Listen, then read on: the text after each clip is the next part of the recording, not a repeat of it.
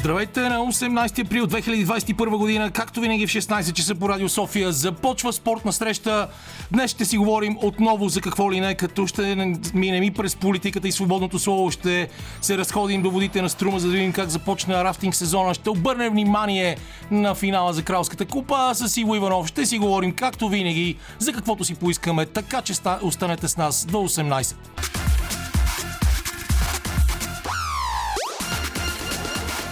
Спортна среща с Камена Липиев. Най-дългото парче, което сме пускали в ефира на спортна среща отзвуча току-що, може би за да ми напомни, че и дължината на моите години много сериозно се увеличава и вече номера на легендарния център на от NBA Дикембе Мутомбо може да стои на градите ми с пълна сила.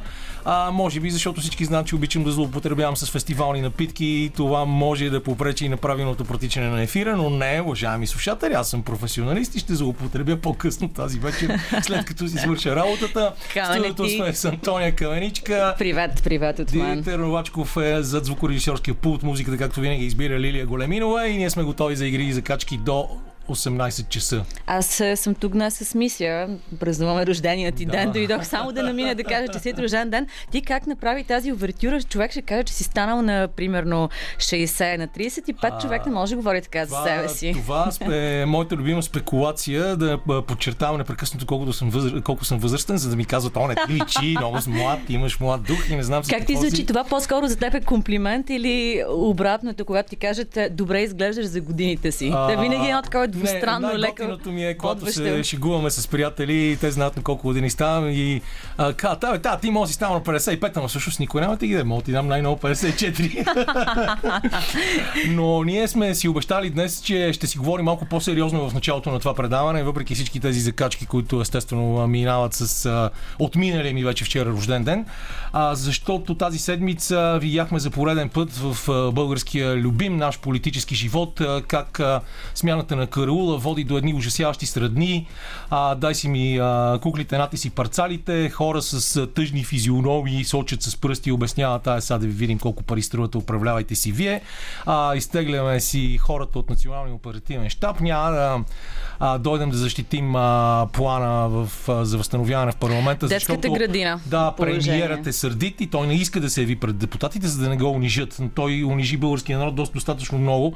А, темата, която обаче ние искаме да започнем започнем е това, че виждате се някакси светлина в тунела след цялото това реконструиране на българския парламент макар и с по някои не чак толкова симпатични нам политически сили, а, може да се зададе едно много мнозинство, което да ни помогне да решим основните си проблеми. Един от основните проблеми на хората в нашия бизнес е това 111-то място в света по свобода на словото, което а, колкото и ни обясняват, че българската журналистика е много, много свободна, ние можем да го видим всеки ден в вопъла на придворните медии, които получават немалко пари, за да подкрепят любимото правителство, слава Богу, вече в оставка. А, и всичките, всичките чистки, през които се мина в медиите, защото вчера, освен мен, да кажем, рожден ден имаше и Анна Цолова. А, онзи ден имаше панихина на Милен Цветков. Ми спомнете си, а, съдбите на тези хора и тогава се замислете дали са свободни медиите в България. А тази седмица повода ни с Антония да се наострим, още когато се видяхме в четвъртък тук в радиото, е това, че а, кабинетът отпусна допълнителни средства за Българската национална телевизия и разбира се за Българската телеграфна агенция, която да се надяваме Кирил Вълчев ще реконструира, защото тя беше заспала много далеч назад годините. А Българското национално радио не само не получи пари, но май му е намален бюджета. И, да, така е. Това, показва... това стана ясно всъщност още преди а, да. няколко седмици, но тъй като тогава не, не стана да. ясно за увеличението на бюджетите на БНТ и БТА, никой не реагира, защото това беше а, така един половин милион за справяне с COVID-кризата и всички казахме, окей, налага се, нали, насякъде има а, урязване на бюджети и нищо ново под слънцето, но да, две седмици по-късно пък се оказа, че за други има много повече и няма как човек да не си помисли, че има някакво така двояко отношение. Това е един чудесен механизъм, а, съответно и за стимулиране на послушанието и също така за сплашване на хората, които не искат да слушат и които държат на името си, на това да се гледат а, свободно в огледалото, когато се събудят сутрин в крайна сметка. Ето сега след тези неща, които каза, още половин милион не отиде в кофата от нашия бюджет. ще направим фаундрейзинг. да, в Kickstarter. Разбираш ти, а, аз съм Аз съм гастролер тук, аз съм случайен минувач в радиото. А, нямам история с радиото, независимо, че първата работа на баща ми още преди повече от вече 60 години а, е именно тук, в тази старата сграда, където е студиото и където е и студио едно, легендарното студио едно, където се надяваме да гледаме скоро хубави концерти отново. Но, но мен мен ме интересува въобще този целият процес, който виждаме, защото той започна много отдавна и полека-лека, година след година, а, медиите бяха обезличавани, а, острите камъни, личностите с мнение бяха лека по лека отстранявани от работа и намират работа само в а, такива даунстрим платформи, не в мейнстрим, главните медии а, рядко се канят, а сега в момента, естествено, големите медии продължават да се канат услужливите анализатори, някои от които а, в, през годините успяхме да видим как хубаво си завъртяха и позициите, което води до други обяснения. И за да не стане твърде негативно, обаче, да, тук аз съвсем, тук съвсем, не скромно, съвсем не скромно искам да отбележа и че все пак пък и БНР е институцията, медията, която се ползва с най-голямо обществено доверие според редица проучвания, да. така че това си е така, така един повод Скоро за гордост. Скоро национална телевизия беше, но за съжаление. Да, не ми се ще да гледам в чуждата паничка и да коментирам, но факт е, че факт е, че проблеми има. Проблеми има, няма да ги решим за един ден и всъщност всичко това, за което говорим, което си позволявам за първи път от ноември насам, когато, както водя това предаване, да, да, да говоря такива неща в неговия ефир, защото в крайна сметка сме тук повече да се забавляваме и да разширяваме спортния кръгозор на хората. А, цялата тази история мен винаги ме, как се казва, ме интересува адски много. И през годините, когато съм си мислил за това, съм си мислил, че най-важната работа, която, за която ние трябва да се борим като хора от медиите, е да опитваме да променяме менталитета на хората около нас и се надявам, че младите хора, които идват от тук нататък, ще могат наистина да ни покажат този променен менталитет, защитаване на интересите си. И не е лесно дори невъзможно продаване на позиции и сменяне на позиции. Ами, ти оптимистично се изказа. Аз не виждам много позитивни тенденции в обществото генерално. Една от причините за това е страшната индивидуализация и липса на всякаква форма на колективно действие и способност да устояваш някакви общи каузи. А, тотална аполитичност, така че не знам, не знам ти тези хубави тенденции, за които говориш, къде си ги видял. Еми, или, просто се, или просто се надяваш. Аз, както ти казах, преди да започнем предаването, следвам старата поговорка идиотите нямат възраст и може би точно заради това, че нямам възраст, продължавам да се движа от своя наивитет, от своята вродена наивност, която в много от случаите, извинявайте, винаги е търсила позитивното и малките сигналчета са ме карали да се радвам много, макар че това естествено е водило и до много разочарование. Еми така, не спира и в крайна сметка какво ни да. друго, освен да вярваме в добрата развръзка. А тъй като спорт е нещо, което учи именно на колективен дух, на това да работиш с хората и да можеш да изпитваш емпатия, ще си говорим от тук нататък за спорт, но сега още една песен. И след великолепните Bemol, които се надяваме скоро да видим на сцените из България с албума си, защо не е да извадат още един. А ние продължаваме. Антония, за какво искаш да си говорим? Какъв а, точно важен спортен момент от тази седмица на тебе ти хареса? Защото аз да кажем, е, съм в състояние да... в следващите 10 минути да говоря само за завършили вчера редовен сезон на българското първенство по баскетбол, в крайна сметка трябва да е интересно не само на мен. Ами, според мен една от новините и събитията от тази седмица беше а, пазарджишката, победата на пазарджишките тигри и това, че те станаха много силен фактор. Аз гледах един репортаж как ги посрещат момчетата обратно в родния им град. За волейболистите говорим след победата им. Това беше като малък фестивал. Хората крещяха, свириха, радваха се. Това е за един такъв малък град, сега да не казвам чак забравен от Бога, но където не се случват вероятно много неща. Ще има да си говори дълго време а... и деца да се запалват по волейбола и да следват така този пример. Пазарджик винаги са имали волейбол и баскетбол. А, най-голямата баскетболна победа на България в последните години с 20 точки разлика над отбора на Югославия с Владе Дивът, Дражен Петрович, един от най-големите звезди тогава на световния баскетбол, е именно в залата в Пазарджик.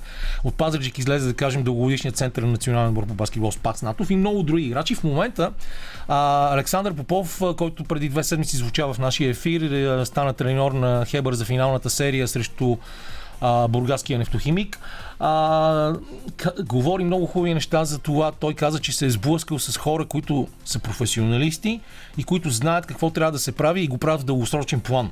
Което е най-важното в случая, когато говорим за този проект на, на Хебър, които станаха за първи път в историята си шампиони. Никога до сега не бяха ставали. А, а Сашко е един от най-честните хора в българския спорт.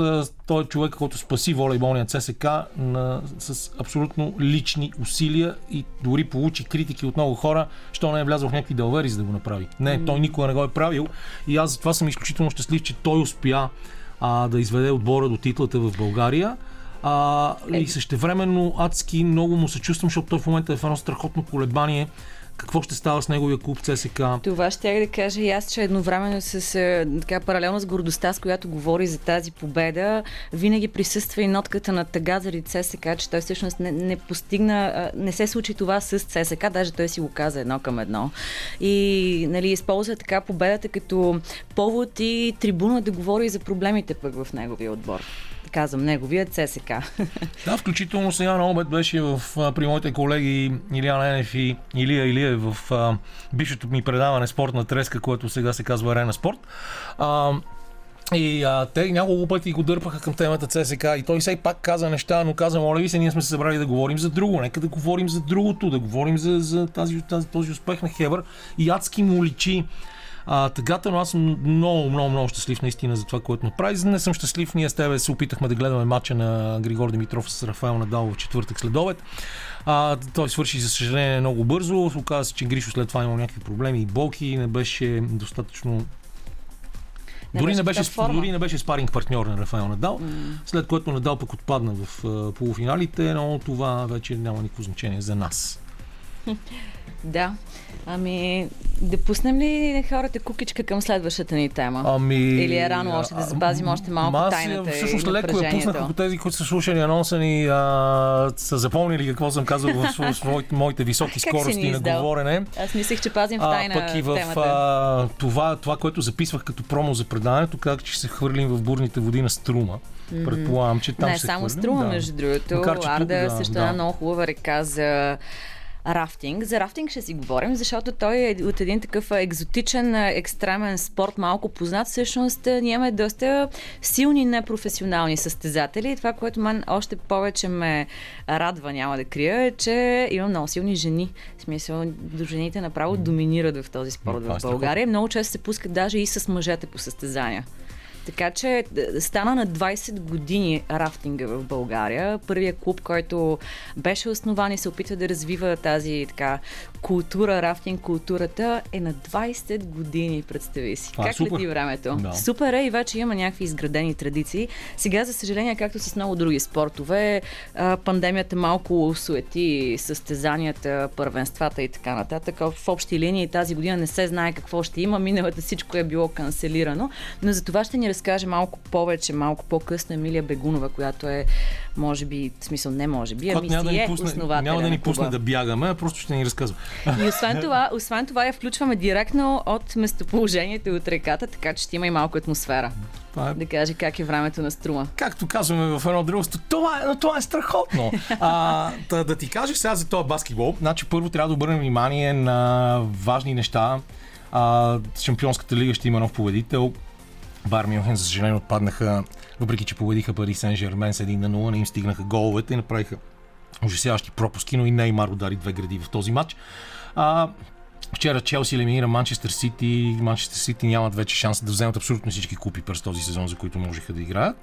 А, но това, което мен ме вълнува и което всъщност продължава да се надяваме до първите дни на юни, но до края на май поне, е любимото ми българско първенство по баскетбол. Ти знаеш колко енергия и усилия аз цял живот съм хвърлил за, за българския баскетбол. А, и вчера завърши редовния сезон, като до последния момент а, беше останала една единствена въпросителна и тя дали отбора на Берое, който тази година е преследван от ужасяващото лош късмет и непрекъснато губи ценни играчи. На практика от началото на сезона до сега те смениха няколко баскетболисти също, но същевременно не могат да играят нито един път в пълен състав. И след като вчера имаха трима души, които не можеха да играят, по течение на матча а, се контузи и един от другите много добри играчи а, Станката Ваклинов, който е национал, а, и те останаха без хора и загубиха по безобразен начин в, на римски спортист, римски спортист, който спечели редовния сезон на турнира за Купата на България и е безспорно най-добрият отбор, който се отличава над всички останали, откроява се над всички останали тази година а, в българското първенство. И а, така всичко беше ясно вече. След това започват четвъртфиналните серии на 21 а, или 22 всъщност този месец, в началото, в средата на другата седмица, а, като рилски спортисти играят с 8-я Спартак Племен, ще спечелят с 2, 2 на 0 победи в това, защото нямат Спартак Племен никакви съпротивителни сили да, го, да ги отстранят. А, Левски и Лукол ще играят срещу Ямбол. Ямбол се засилиха, направиха чудесен сезон, сега обаче загубиха заради извадено рамо, именно в матча с Берой в среда един от основните си играчи Уили Етвуд, който със сигурност има и разкъсани влакна тук на рамената става, защото беше спрян много. Мисля, той, той просто адски се беше засили, когато го подпря голямата черна ръка на седария на Рейнс и човек го замина за болницата светкавично. А, Балкан ще играе срещу Берой, които в крайна сметка отидоха 6 и четвърти и петия Черноморец, най-приятната изненада на този сезон, един отбор с 6 има души на практика годни за игра, а но с трима страхотни американци и много сърцати българи и великолепният тренер Васил Евтимов който всъщност това е първият му тренер, сезон като старши тренер, стигнаха в крайна сметка до четвъртото място. Те са последния отбор, който няма негативен баланс. Оттам нататък всички имат повече загуби, отколкото победи от петото място до долу. И всичко това ще започне следващата седмица, като два от българските отбори, Беро и Академик Плодив, от 27 до 29 ще играят в финална четворка в така наречената Балканска лига. И това са и събития, които, за съжаление, минат без публика, но а, продължават някакси да, изглеждат интересни, независимо, че да, разбира се, българското баскетболно първенство няма нивото на гръцкото баскетболно първенство или на първенството на Сърбия. Но във всички случаи е много интересно и успорвано от началото на сезона и аз много се радвам, че а, успяхме, макар и на друга територия, защото това беше нещо, което правихме с огромно удоволствие в българската национална телевизия, да го развиваме като продукт и се надявам през следващите години да го направим, особено визуално а, и технологично. Мисля, че минахме на друго ниво през този сезон и съм много доволен от това. Готино. Да. Тъмзъп, мога това да това бяха, както се казва, минутите на, минутите на водещия бяха. Позволих си, нали, това а, Иво, Иво още не ми го е взел този ефир, така че сега мога да си говоря, каквото си искам. А, и така, нещо друго, усещаш ли се? Ами, какво да обсъдим в спорта ли? Да. Сещам се за една тема, не знам дали да я подхващам обаче, а, така или иначе ще я развием в някоя, при някои от следващите ни срещи, спортни а, срещи. Не, да, загътни за нея, кажи, аз нарочно, аз нарочно е нещо, въпреки че сме си го говорили да. и а, нарочно така ти казвам, тук малко казвам ти куме, срещи се с Нахов да си почнеш сама. Да. Те първо ще има да се напасаме, но да. А, нещо, което мен лично много ме вълнува и е много важно изобщо да се избистри е темата темата за планинското спасяване, което има някои проблеми, има така липса на координация между институции и това забавя супер много спасяването. И това нещо особено много така лъсна и стана явно при последния случай с момчето, което се загуби на картала и отне два дни да го локализират точно къде се намира, при все, че два дни му работеше телефона. Нали? Каквото и да се е случило, живеем в 21 век, отнема буквално половин час да локализираш някой. Само, че това не се случи, защото не се знаеше точно кой на кого трябва да прати а, писмо, а, прокуратурата ли там трябва да издаде някакво разрешение, полицията трябваше да пише писмо до Google, че става въпрос за такъв случай, той е легитимен и да ги помоли те да го локализират. А, мобилният оператор чак след 48 часа закара мобилна станция, за да могат да направят триангулация и да му засекат телефона. Изобщо много-много излишно време загубене. Сега в крайна сметка развръзката на този случай може би няма да е много позитивна, защото вече мина много време, те още не са намерили момчето. Но пък представи си случая, в който някой просто се е загубил и залутал в гората и е въпрос на часове да бъде спасен преди да замръзне. Защото зимата на минус 20 без екипировка спален чувал не е много лесно да оцелееш.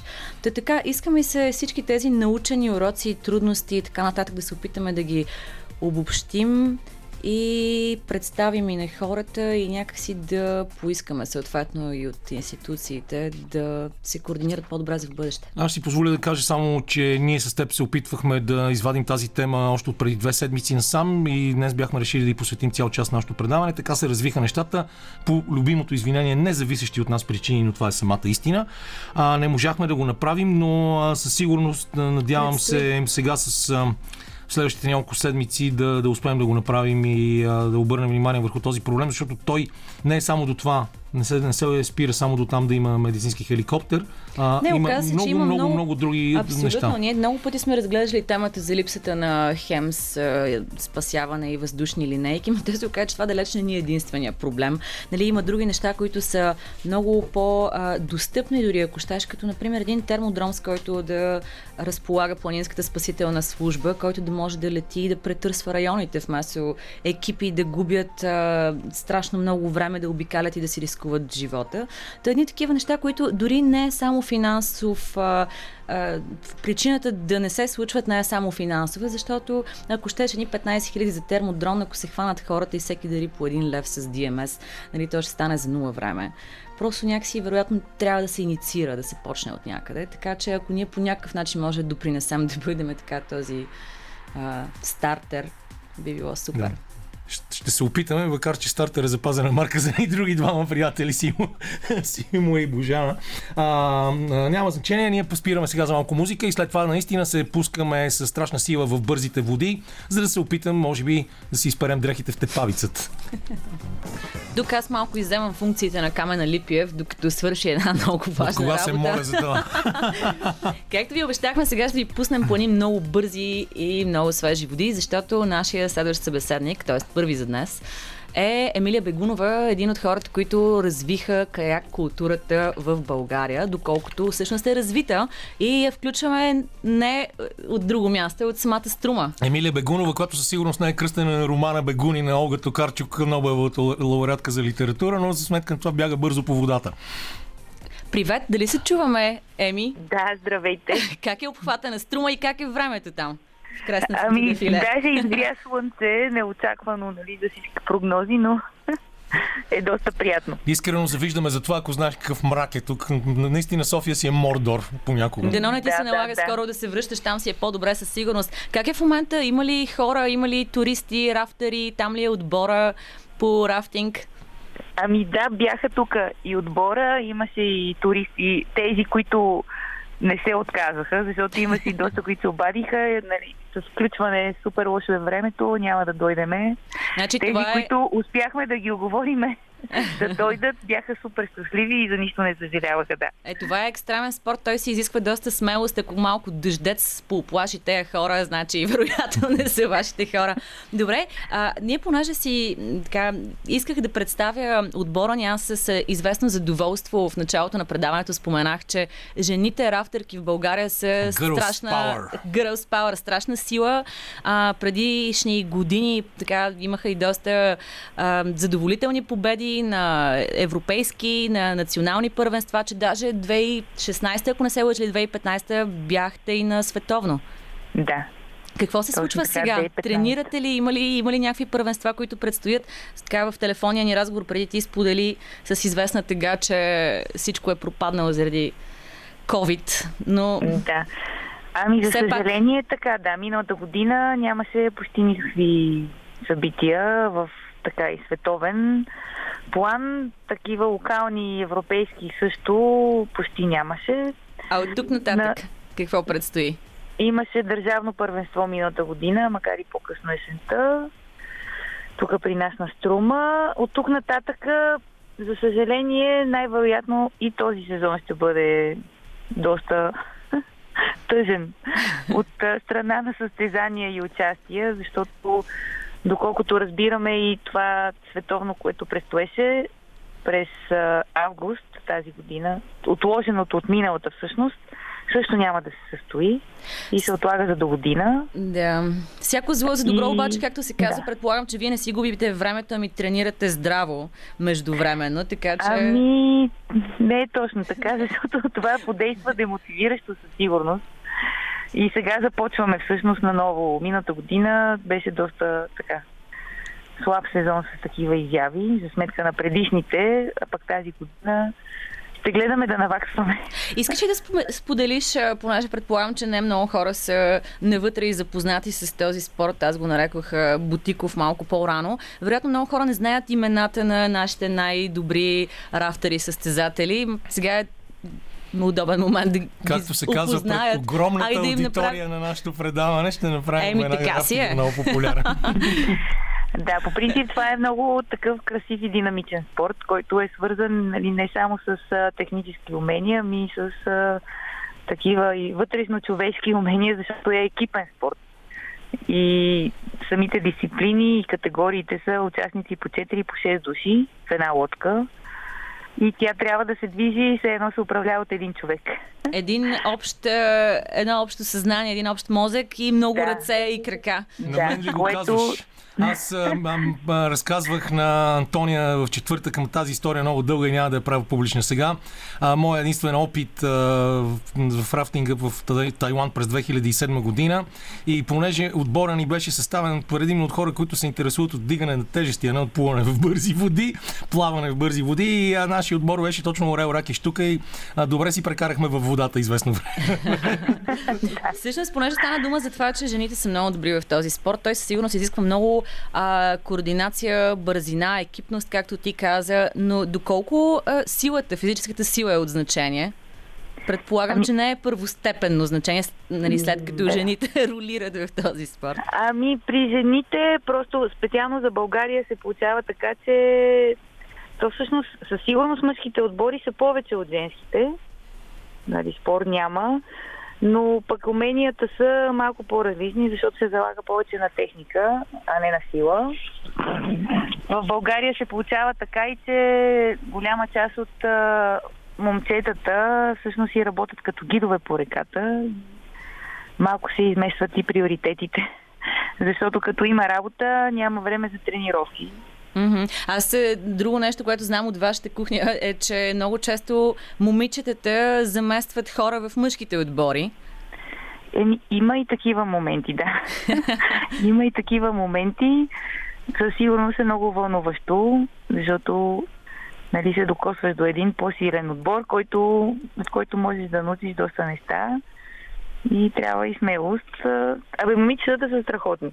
Но не трябва да подценяваме и мъжките отбори, Добре, най-хубавото е, че всеки, всеки може да се докосне до този пленителен спорт. Дори не се изисква кой знае каква предварителна подготовка, всъщност, благодарение на вас. Така, вие осигурявате всичко, инструктаж, едно друго.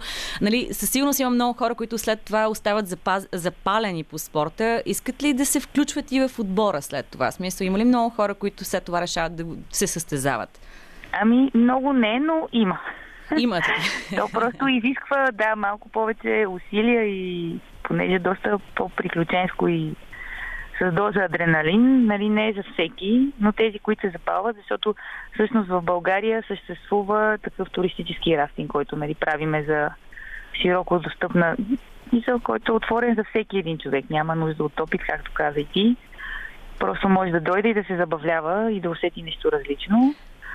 А другата страна вече е състезателната, където се тренира с отбори и се участва на състезания.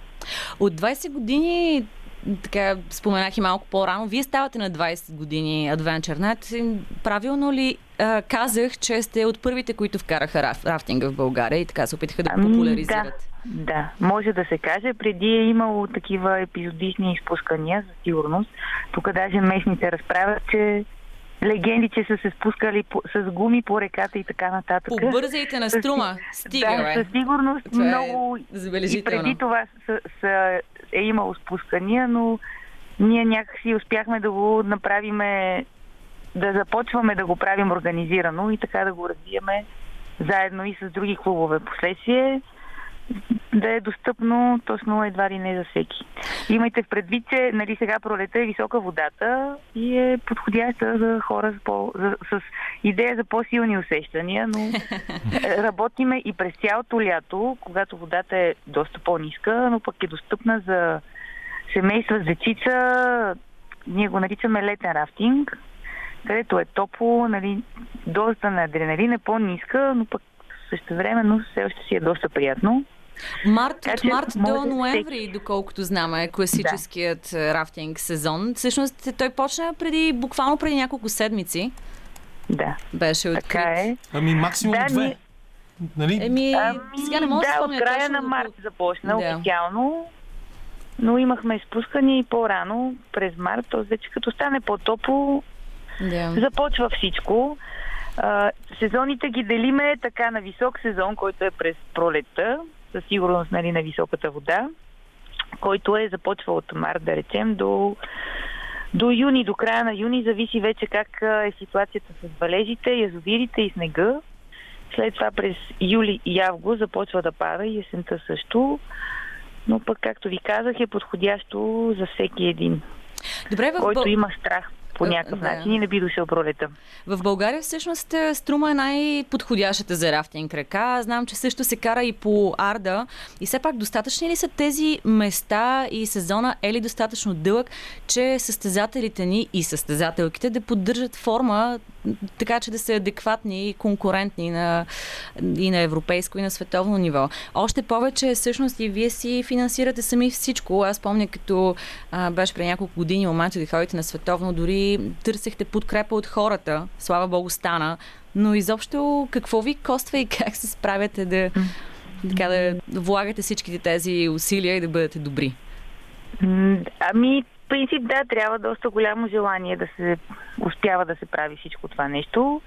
Иначе нашата река на Струма специално има страхотни условия, защото има и по-трудни участъци за тренировка.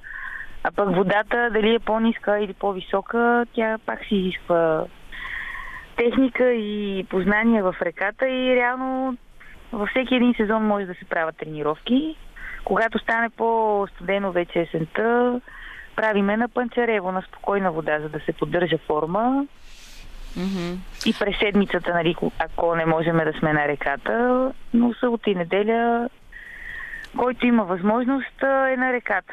Колко често Защото трябва да... Ни учи. Един състезател колко често трябва да тренира, за да, за да бъде във форма? Колко дни във вода трябва да прави за година, примерно? Има ли нещо ами, такова, като златно е, да. правило?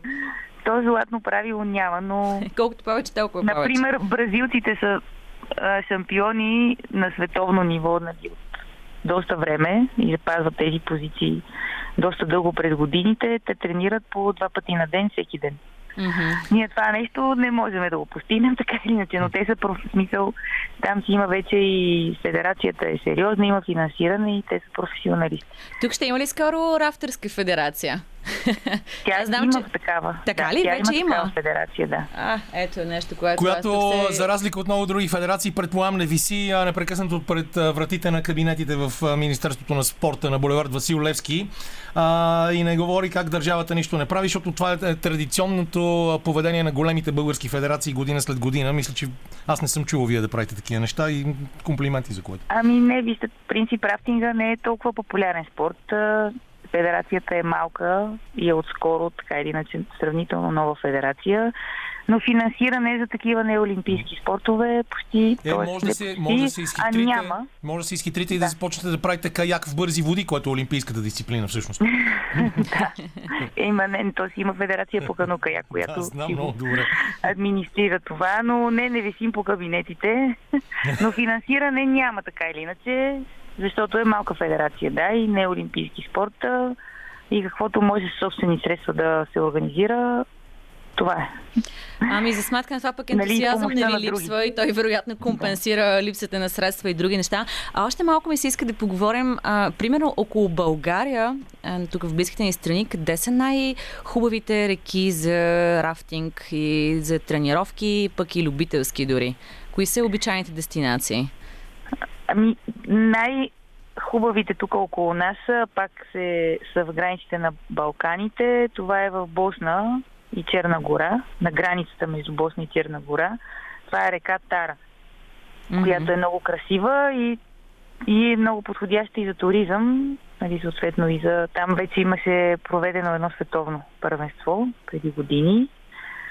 А, другата, която е по-вече на запад, е в Словения, река Соча, а тези, които са по-близко около нас, във всички страни има реки, може би по-такива трудни са в северната част на Гърция, но пък там нивото на водата, ако е малко, ги прави невъзможни за използване, така че пак само през пролета може, но реално има и в а, Румъния реки, има и в а, Сърбия, но струма си е супер. Но, Но струма си е супер. А идват да, и чуженци защото... да тренират а, на струма също? Идват, но не е толкова често срещано явление. Е, то сега в момента нещата се развиват по а, този, точно този гаден начин, в който ти дори не можеш да погледнеш към Босна и Херцеговина и Черна гора, защото в крайна сметка с всички тези ограничения, които са ни наложени, да. а, е по-добре да си тренираш така вкъщи, а пък всичко, което стана сега, тези силни снеговалежи в края на зимата, в началото на пролетта, а, гарантират а, пълноводни реки и добра работа поне до, до Абсолютно да. Да. В момента нивото е, както казваме, ние много вълнуващо. Значи Защото сега... е над средното към високо и е супер. Сега е момента и за всички приключенци от Радио София да ви дойдат на гости. Вече трябва много да, да докажем, да докажем колко сме силни, смели и сръчни и работим като една добре смазана машина. Адски трябва да внимаваш вече след последните месеци как използваш израза сега е момента. Той се превърна. Да, има вече кофти конотация. Ех, се не ви. Добре, ами каменът ти. Ами не, мен просто ми беше много приятно да в деня след рождения си ден да си почина малко и да слушам с интерес този разговор. А, не знам точно какво да допълня, защото не мога, във всички случаи не съм специалист по рафтинг, но много винаги много съм се кефил на аутдор спортовете и преди още може би около 15 години казах, че така наречените мейнстрим спортове, главните спортове ще започнат лека по лека да отмират. Някои от тях, независимо от присъствието си в Олимпийската програма, не са толкова атрактивни за зрителите. А, именно на, за сметка на такива спортове, какъвто е точно и рафтинга, а, и за, с това, че все повече и повече хора ще се занимават с спорт в свободното си време, спорт, за който вдига много адреналина, именно рафтинга. Така че аз не знам какво друго да направя, освен а, да, да ти пожелая успех и да ти благодаря за това участие в нашото студио, защото знам, че в крайна сметка ти искаш да продължиш да се спускаш по борните води на струма, а не да се занимаваш с двама, макар и симпатични а, юнаци, които ти губят ами, времето много сега. ми беше приятно, между другото, и много се зарадвам да ви видя и двамата тук. И дойдем един тимбилдинг и ние рано или За мен трябва по-сериозна спасителна жилетка, че аз с плуването не съм много добър, но а, знам вече как се пада в а, водата и дори съм се удрил в подводни камъни, така че а, нямам грижа с това. Благодаря, благодаря ти още много. А, бягай по водите бързо. чао, чао, Еми. Както обещахме в компанията на приятни фестивални напитки, шоколадови бомбони и добро настроение, спортна среща продължава до 18 часа. След малко ще се завихрим с американския спорт и Иво Иванов. А накрая ще видим защо Барселона победи Атлетик Билбао и баските така и не могат да стигнат до Кралската купа в Испания, така че останете с нас до 18. Radio Sofia.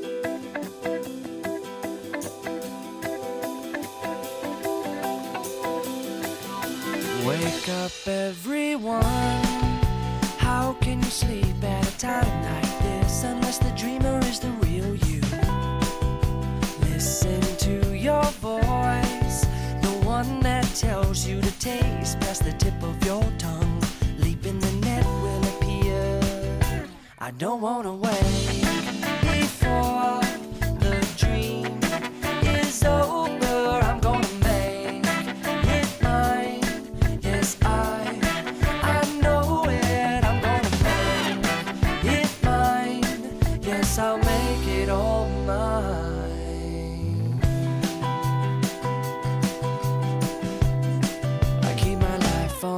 rotation, requesting that it's lifting you up.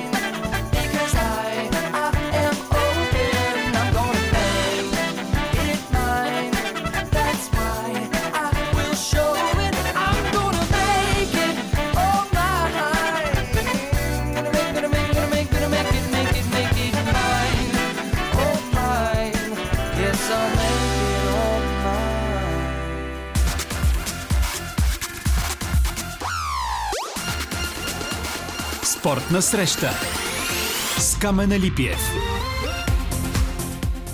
Привлекателната компания на Антония Каменичка и с изтънчен фънк продължава спортна среща по Радио София.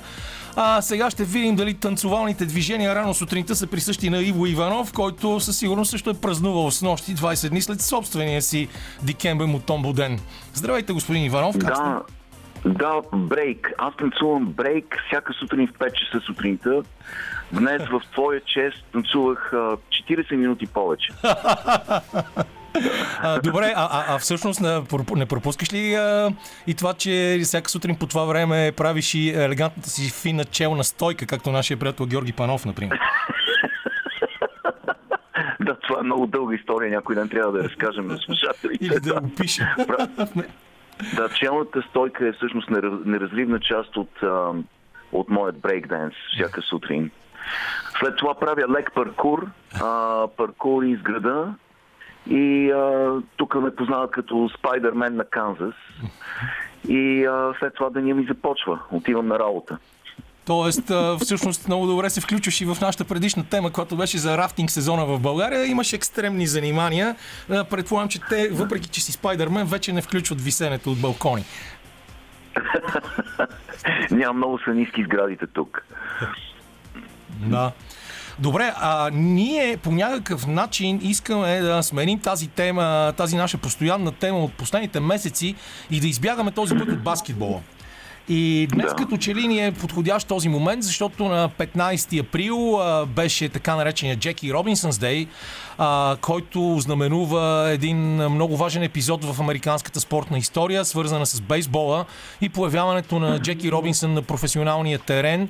Ден, който от тогава нататък се празнува. За съжаление, вчера в София също трябваше да бъде отпразнувано това събитие, а, но лошото време отложи а, официалния старт на сезона в българския бейсбол и софтбол и присъствието на американската посланичка, американския посланник на правителство Херо Мустафа, но това не ни пречи ние да се върнем назад в историята и след като миналата седмица ни показа великолепните си знания по а, анатомия, физиология, строеж на мозъка и а, работата на мозъчните клетки при контузени американски футболисти, днес можем да си поговорим малко, малко за това, нали така?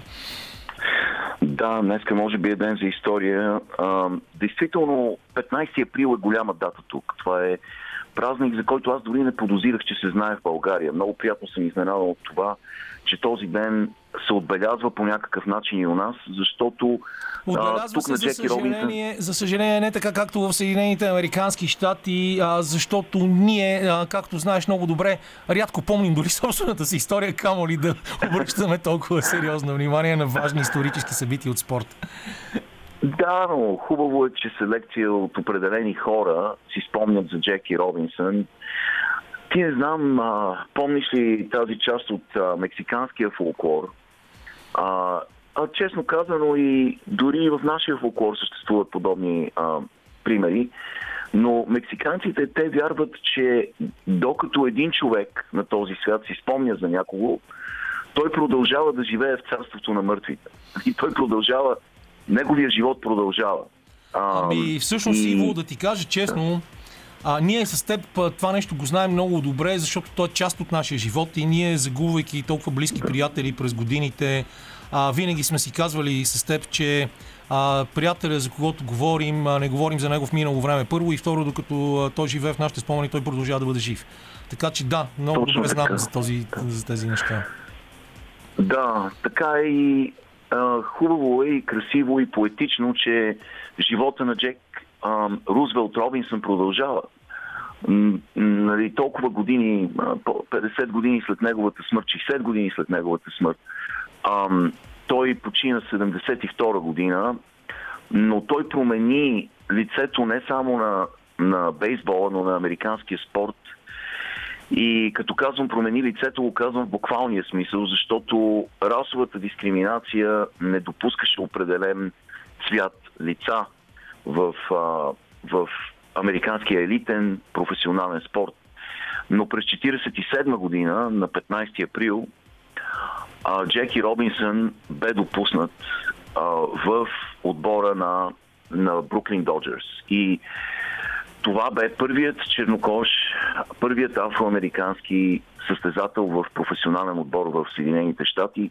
Той сложи край на 80 годишна расова дискриминация професионалният бейсбол и отвори така наречените floodgates, както казват тук, свали язовирната стена, смъкна язовирната стена и оттам нататък професионалните лиги бяха заляни от великолепни афроамерикански професионални спортисти във всичките лиги. А, той беше много, бил е много интересен и продължава да бъде, защото говорим за него. А, много интересна личност, а, много еродиран, а, много е ренесансов човек, който след като завърши кариерата му, а, стана много успешен бизнесмен, а, администратор, а, нали, посланник на, на а, расовата интеграция във всички спортове и а, беше великолепен играч. И в негова чест Американците имат много, интересен, а, много интересна традиция. Камене, първо, ти знаеш за традицията да се пенсионира даден номер на, да, на фанелката. И, и точно тук съм се приготвил да покажа своето удивително остроумие и да кажа, че много, много, години, много години преди нашия любимец и а, един от хората, които ние смятаме за неделима част от живота си, Дъглас Адамс, а, направи от а, 42 символ на живота, Вселената и всичко останало и, отговор, и го превърна в отговора на вечния въпрос за, на смисъл във всичко. Номер 42, точно на този 15 април 1947 година се превръща в легенда и тук на това събитие, което за съжаление вчера се провали, всички бейсболисти и софтболисти, които присъстваха на него, щяха също да бъдат с номер 42, а, макар че може би някои от тях не знаят, че от а, вече колко, около 20 години съществува и а, а, сайтът а, на Висшата лига по бейсбол, който е I am 42. Аз съм 42. Да, да, очаквах а, остроумие, но твоето остроумие е толкова остро, че се порязах току-що. Ухото ми се поряза. Внимавай, пази се, наистина, не очаквах, не очаквах аналогия с Дъглас Адамс, браво Камене, отново. Само ти си способен да направиш такова нещо. Но ам, да, това моето действително много интересно е. Поезия. Да, вогоните, да. А, само хора, които са чели Дъглас Адамс, знаят за вогоните и тяхната поезия.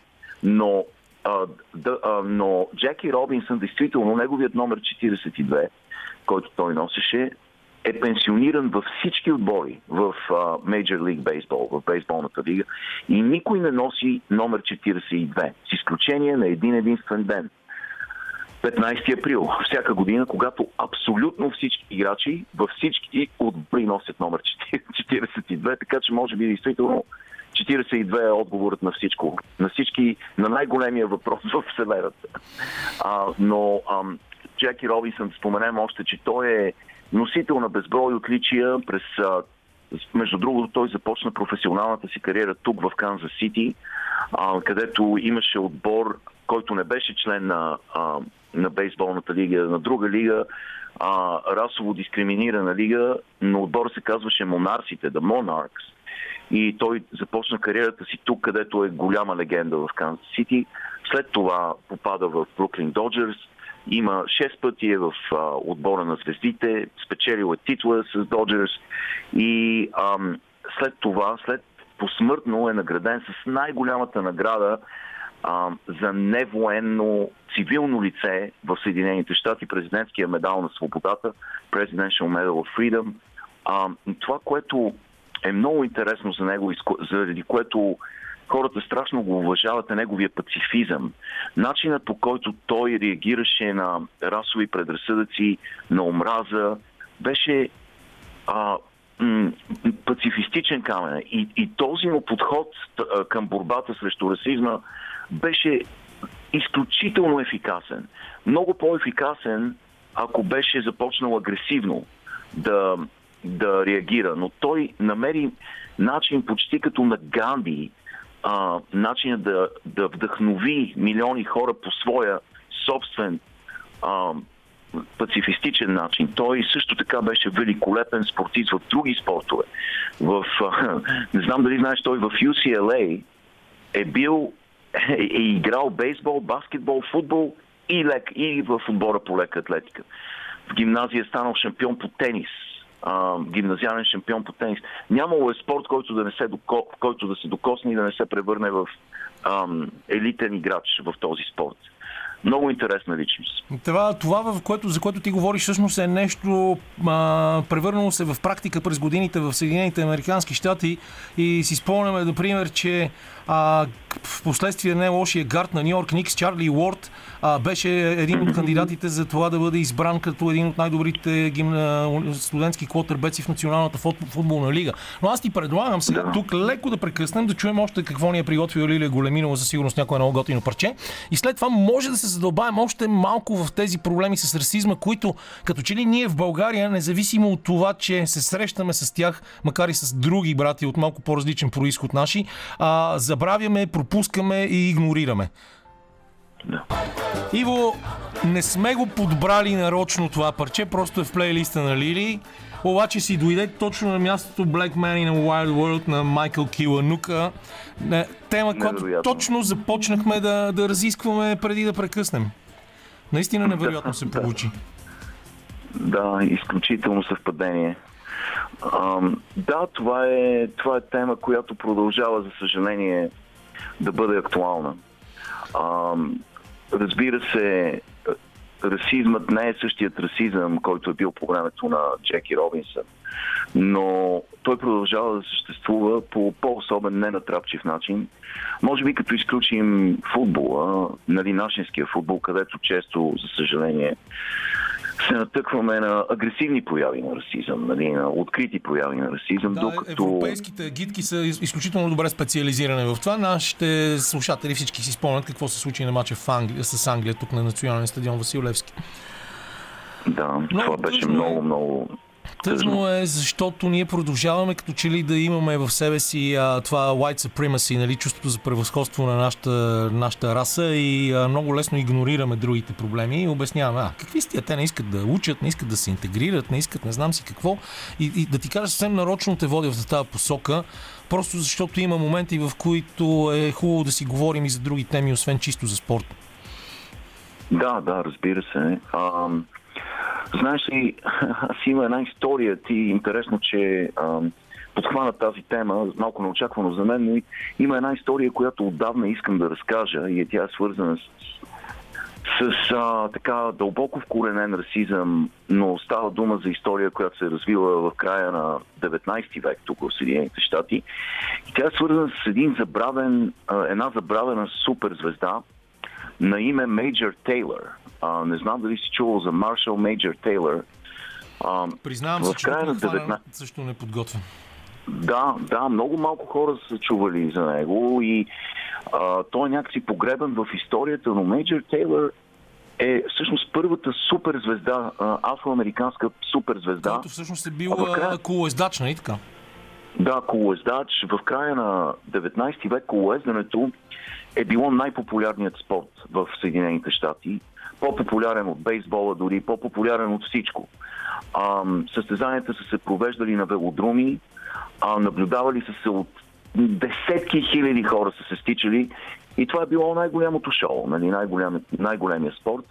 И в този момент, в този толкова бял спорт се появява чернокош колоездач, който изпепелява всичко живо не е имал, той е бил като стихия, наричали са го стихия. Изключително. Аз сега и... си отворих а, неговата страничката за него в Уикипедия, абсолютно си признавам без бой, а, и виждам да. снимката, която ми показва един атлет, а, който спокойно да. в момента би могъл да бъде активен спортист с много сериозно развита мускулатура, страхотни бицепси да. и пекторали си, въобще човек, който излъча страшна сила вътрешна, само като виж една малка да. черно-бяла снимка. Да, и знаеш ли, силата, мускулната сила не може да се сравни с психическата му сила, с, с неговата устойчиво, ментална устойчивост, защото той е бил подложен на, както може да си представиш, на неописуем расизъм. А, и от, не само от публиката, но и от самите състезатели, които са се опитвали безуспешно да го, да го надвият ам, и са били безпомощни срещу него. Той е бил най-добрият колоездач камене в целият свят. В целият свят. Ам, и колезачите, срещу които се е състезавал по време на състезанието, са отправили ругатни към него, расови обиди. А, от началото до края на кариерата си той се е борил с жесток расизъм. И просто е изумителна, изумително е как е успял да оцелее психически в тази мецомелачка от расизъм и, и предразсъдъци. И в неговия живот той е интересен също така заради хората, които са му помогнали, заради белите хора, които са му помогнали, които са надраснали тези предразсъдъци, са били далеч преди времето си. А, така че тази история си заслужава да бъде разказана както заради него, един от най-великите спортисти въобще в историята на човечеството, и така и заради хората, които са жертвали много, за да му помогнат. Защото по това време да дадеш възможност на човек като Мейджор Тейлър, нали, на човек с а, а, неговото съдържание на меланин в кожата, е трябвало да си много смел и да жертваш много от собствената си кариера и репутация в обществото. Така че много интересна личност е Мейджор Тейлър, но има такива хора като Джеки Робинсън, Мейджор Тейлър, които са пионери, които са ам, отворили една много тежка, масивна мах, махагонова врата и са дали възможност на много други да минат през нея. Даже да ти кажа, според мен не е махагонова, ами е, не е толкова това е много поетично. По-скоро е оловна, тежка оловна врата, която се работи да, с неистови да, усилия. Противоядрена. Да, да. да. Но, а, но има такива примери. Джо Луис, ти знаеш, великият боксер, Джо Луис е трябвало да се, да се бори с а, невероятен расизъм. Миналата седмица споменахме отбора на Texas Western, които сега се казват UTEP. Това беше първият отбор, баскетболен отбор, който беше изцяло съставен. Стартовата петица беше от афроамериканци. И тези хора са се натъкнали на невероятен расизъм. Техният треньор, нали, ам, Филмът Glory Road е великолепен, препоръчвам го на слушателите. Това е филм, който няма да остарее. Нали да, знаеш, между филмите другото, остаряват. Да, между другото, трябва да кажем, че има и филм посветен на Джеки Робинсън, който се казва 42 и даже като потърсиш а, из а, мрежите за него, има въпрос дали той е бил автентичен, дали предава истинската история. Той всъщност предава истинската история.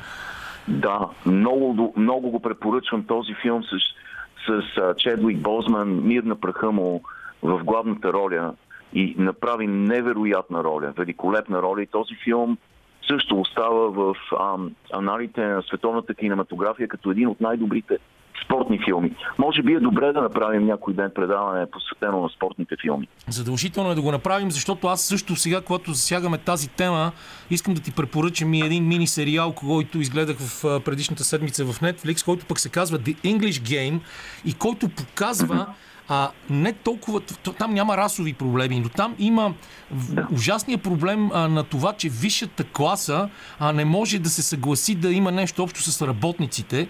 А, и в а, рамките само на 6 серии в този филм се вижда сблъсъка между отбора на The Etonians, отбор, а, който естествено произлиза от университета в Итън и който управлява в този момент футболната асоциация на Англия с работническите отбори, които започват лека по лека, благодарение на заможните си собственици, да купуват играчи, които да се водят работници в цеховете, но а, да получават заплата, за да играят футбол. И тази борба, която всъщност в нея има наистина въпроса за аматьорството и професионализма и дали тази чистота трябва да бъде нарушавана, но също така има и страха и високомерието да не би а, ние с синята кръв да бъдем победени от някакви обикновени улични кучета. А, и, а, много хубава човешка история, която използва футбола като сюжетна линия, но на практика върху него трупа много, много други неща. И а, говорихме си онзи ден с Васил Върбанов, с, с Виктор Божинов, по случай а, новия му филм, чиято премиера беше във вторник. А, а, истинската история на група Жигули, а, който петък тръгна тук по кината и си говорихме за това, че той също би трябвало да направи спортен филм в България. Той има вече идеята да прави футболен сериал, защото няма лош спортен филм. Няма нито един лош спортен филм, който аз да съм гледал през живота си, заради по-скоро универсалните послания, които имат тези филми, трогателните истории, които разказват. Да, да. И действително често предразсъдъците, които обществото трябва да преодолее, започват да бъдат преодолявани първо на спортното игрище или на площадка или на тревен терен. Ам, и малко по малко, действително, цивилизацията камера малко по малко преодолява предразсъдъците си. Просто става много, много бавно. Ти спомена за, за класов предразсъдък, а, нали, ние говорихме за расови предразсъдъци.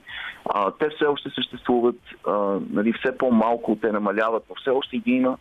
И ние малко по малко, малко по малко надрастваме себе си и започваме да, да действително да се превръщаме в цивилизация.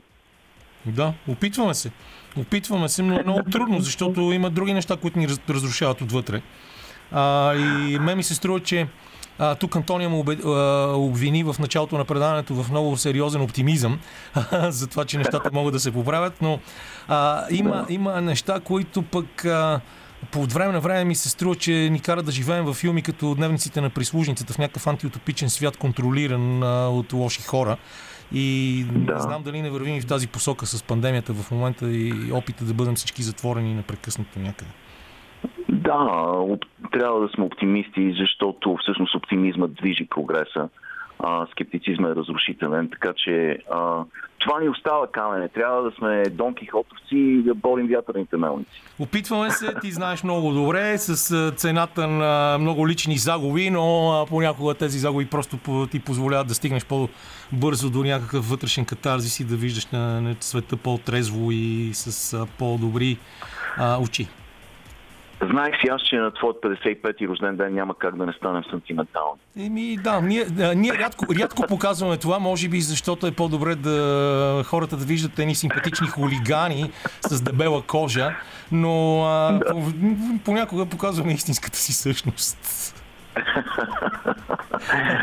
Ами надявам се да прекараш прекрасно тази вечер и да отпразнуваш с стойностни хора тази знаменателна дата. Да, Антония също я поканих, но тя не иска да идва. Но а, както и да. да като с някакви не, мога да, не мога да упрекна някого в това, че е разумен. Добре, хайде, хайде тогава. Завършихме както трябва. с това измиваме лошото настроение. Много ти благодаря. Продължаваме с музика и след това отиваме към Андрей Дамирев в Билал. И след това великолепно парче, което ни а, върна в малко по-ранните години на фънка на Кенди Стейтън. Сега се пренасяме към Билбао, един от най-готините градове в света, известен с красивия си музей Гугенхайм, отколкото хулигани скачат а, в водата на реката в едни много добри серии за височинни скокове, но там е Андрей Демирев и той много добре ще се включи в целия философски контекст на нашия разговор сега, защото а, той е запален от любовта си по Атлетик Билбао, но днес трябва да преживее една доста неприятна и тежка загуба, която дойде все пак от другия му любим отбор Барселона, но няма начин след два загубени финала в рамките на две седмици да не ти е малко гадно Андро, но пък загубите учат повече и както се казва в добрата стара поговорка, давам а, двама, двама набити за един бит. Един бит, да, един бит за двама набити. А, това е положението. Шест пъти, нали? Шест финала. Уф, ужасно, ужасно, да. Шест финала се Изчетен, падаме, да. се сме втори от 1985 година. Миналия век един финал, след това в 21 век пет финала, подред губим, четири за кралската купа, като три пъти т.е. пет пъти за кралската купа и четири пъти палача ни е Барселона. Един път загуби Атлетик от Реал Соседат преди две седмици и загуба в финал на Европа срещу Атлетико Мадрид. Така че, действително, тук говоря за на, на, втори, на вторите. Проковата, Но, злата прокова да, на вторите. Злоковата, да. Но аз си мисля, много мястото на в три финала за един Атлетик през тази година. Това е наистина уникално. Дори и Барселона не може, нито Реал Мадрид не може по този лукс. Е, че ги загубихме. Загубихме два. Спечелихме един. Суперкупата на Испания в средата на януари, като Атлетик победи последователно Реал Мадрид и Барселона с много силна игра.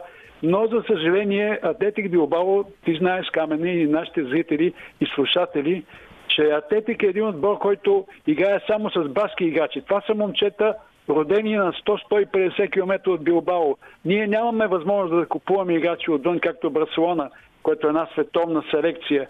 Дори най-скромният отбор в Испанската лига, Ейбър, може да си позволи с 60 милиона, които получават телевизионни права, да си пазарува спокойно по целия свят.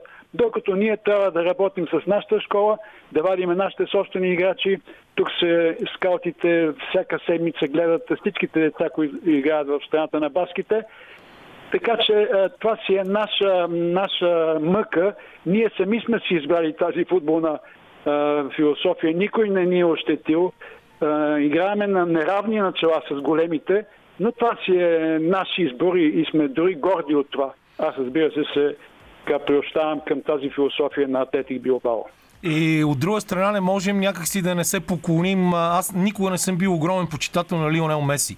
А, може би защото прекалено много харесвам националния отбор на Аржентина, а той така и не успя с Лео Меси в състава си да направи това, което се очаква, когато имаш тази суперзвезда. Но той отново вчера ни показа феноменалните си умения. Тази седмица вече с обръсната брада, с по-елегантен вид, защото беше заприличал малко на а, някой от прап, историческата ера с Боздоган в ръка.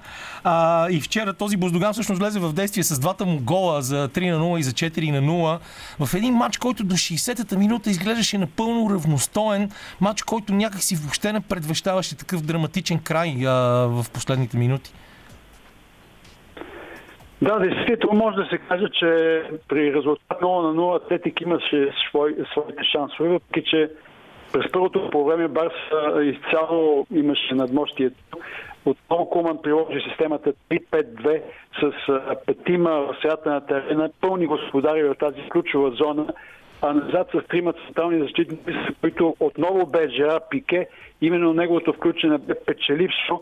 Барса не повтори грешките си срещу Реал Мадrid, когато контратакуваше белия тим, а те се опита да го направи, но Жера Пике винаги с изпреварващи действия неутрализираше и някакви Уилямс, нашия най-си опасен нападател.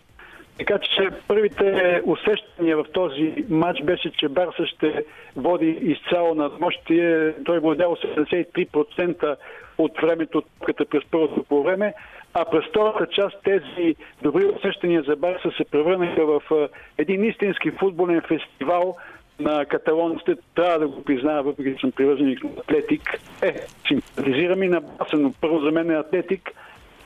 Ето видяхме един футболен спектакъл от страна на каталонците. Особено третия гол беше един истински шедьовър. Две минути и половина Барса владееше топката преди да отбележи Меси е, този трети гол. Топката премина през абсолютно всички футболисти на Барса, е, около 60 паса, дори и вратарят Тер Стеген участва това. Това напомни времената на Пеп Гвардиола с Шави и Иниеста. И тук дори казаха, че това е тотален футбол. Меси действително бе човекът, който въртеше всичко в този матч. Той бе в основата на първите голове, вкара трети и четвъртия гол и показа, че Меси, когато е в настроение когато има футболисти, които могат добре да му помагат в, в, в играта, е, Меси е действително най-добрият футболист в света, но не винаги успява да го прави.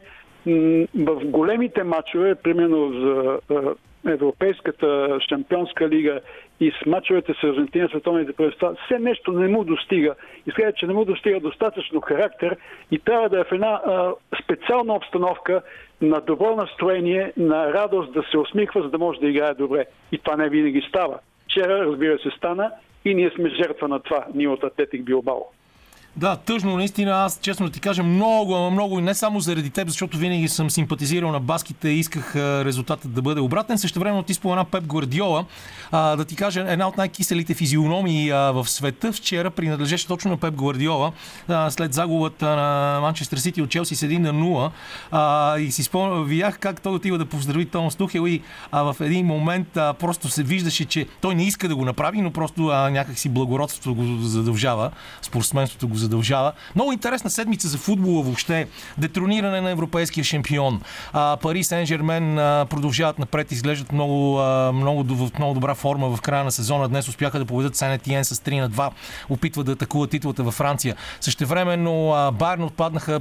Челси пък продължават напред, въпреки лошия си сезон в лигата. А, адски поводи да, да гледаме към а, стадионите по света, защото българските стадиони, общо след независимо от победата на ЦСК на Тодогорец в полуфинал за Купата на България, не ни предлагат а, естетическото удоволствие да гледаме футбол, нещо, което потънало в България, забравено отдавна покрай всичките интриги и простоти, които ни преследват всеки ден. Действително в футбола в Европа пред, пред сериозни промени Камене е, усилено се говори за създаването на Суперлигата. Тази да, Суперлига, вече 2-3 която, години, да, когато, срещу която има някаква съпротива, но тя според мен тази лига е неизбежна. Да, неизбежна е. Тя върви по пътя на, на баскетбола, примерно, да. както знаеш е, тази лига, която естествено играят всичките най-добри отбори 20 в е, Европа и те съответно играят и в своите вътрешни шампионати. Дори играят с края на седмицата в Европейската лига, в, в, в седмицата в вътрешните шампионати. Това не знам дали ще стане в футбола, но Флорентино Перес е един от тези, от инициаторите на тази суперлига. И разбира се, Манчестър Юнайтед също, също един от инициаторите.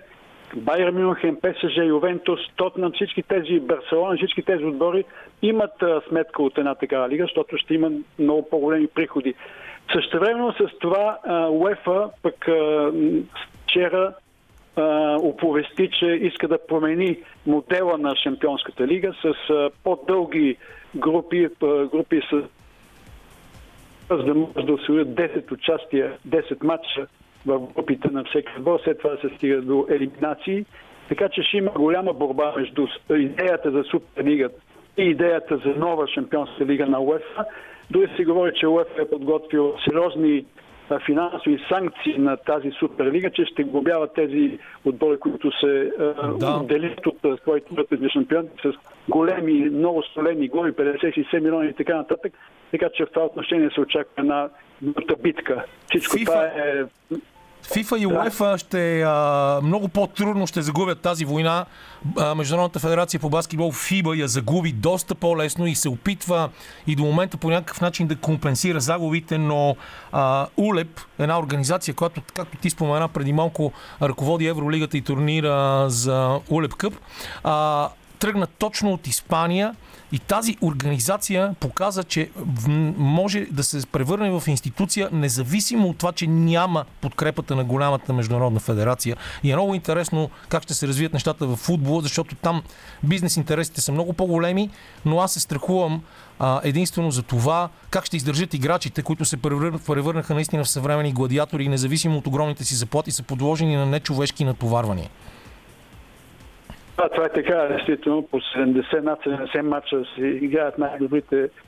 Вижда се, че не е 50 контузии този сезон. Това е уникално, въпреки че няма промяна в тренировъчния процес. Всичко е много добре изпипано, седи се научно, лекари, всичко. И въпреки това има контузии. Това е въпроси на, на късмет малко, но това е неизбежно. Футболистите са подложени на огромни натоварвания, всеки сряда, неделя, матч. Ето сега Реал Мадрид има в следващите 29 дни има 9 матча или на последните 40 дни се изчисли, общо ще има 14 матча. Това означава на, всеки 2-3 дни по един бобой. И от тук нататък сега ще видим как ще се развият на Реал Мадрид в вътрешното паренство и в Шампионската лига срещу Челси има много тежка програма, а всички играчи са на ръба на своите възможности. Има една четворка от преторианската гвардия на, на Зидан, които са Крос, Модрич, Каземиро, там и, и, и Серхи Рамос, който е контузен. Това са играчи, които са бензема, изключителни атлети. Това са футболни машини, но само те могат да издържат на тези натоварвания, защото повечето от тях играят повече с глава, отколкото с крака. Не тичат толкова, например, един крос. Достатъчно да, да, да даде един пас, решават на 40 метра, за да реши един матч. Така че те не тичат толкова много, повече мислят с глава и затова издържат на това огромно темпо, но те са изключения. Така че да. в това отношение това изтискване, това експлуатиране, бих казал, на футболистите наистина е жестоко.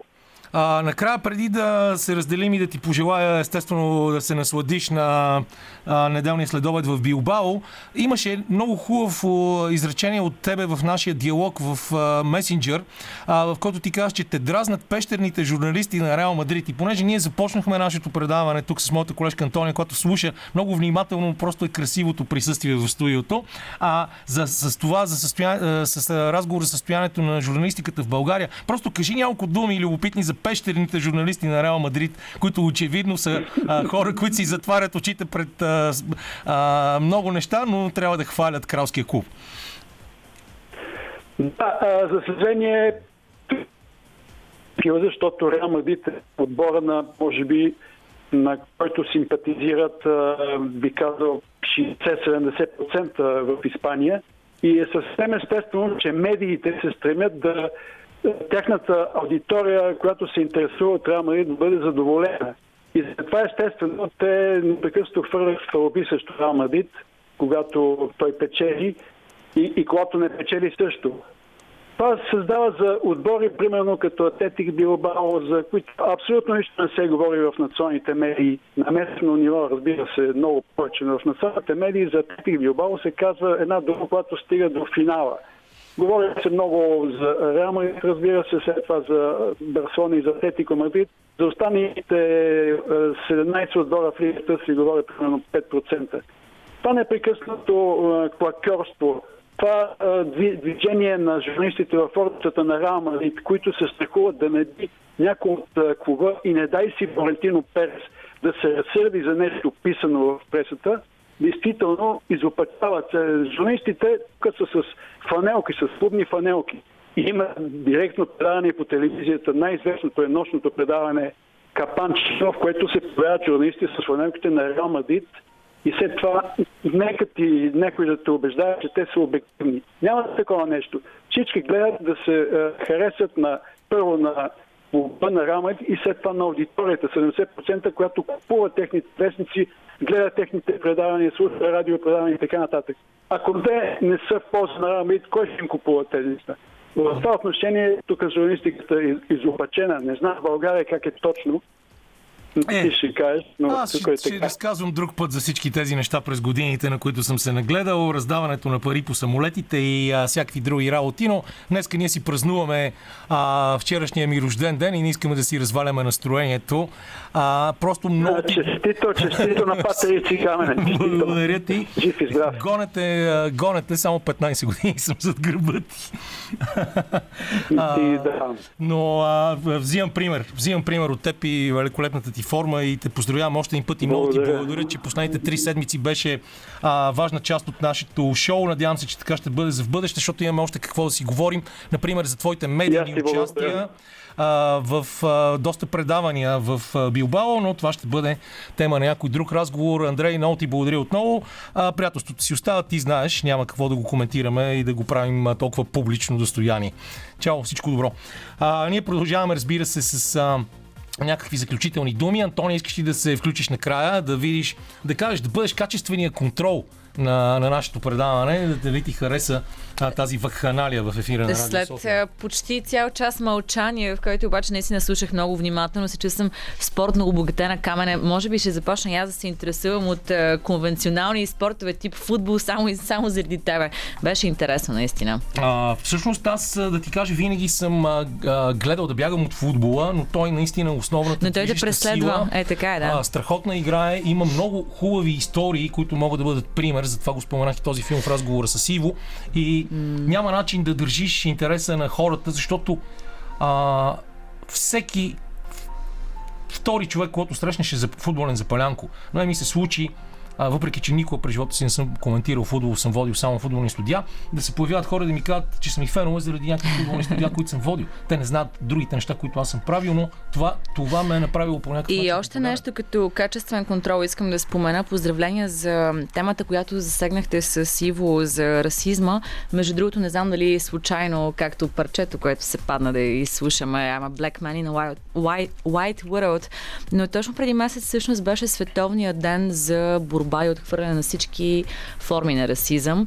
И докато вие си говорихте, аз се замислих, имаме ли известни а, спортисти с големи постижения от ромски происход? Ами имаме, но те, особено в бокса, да кажем, Исмаил Мустафов, известен още като Ивайло Маринов, който е един от най-великите боксери в историята на България и в момента се опитва да върти един ресторант във Варна.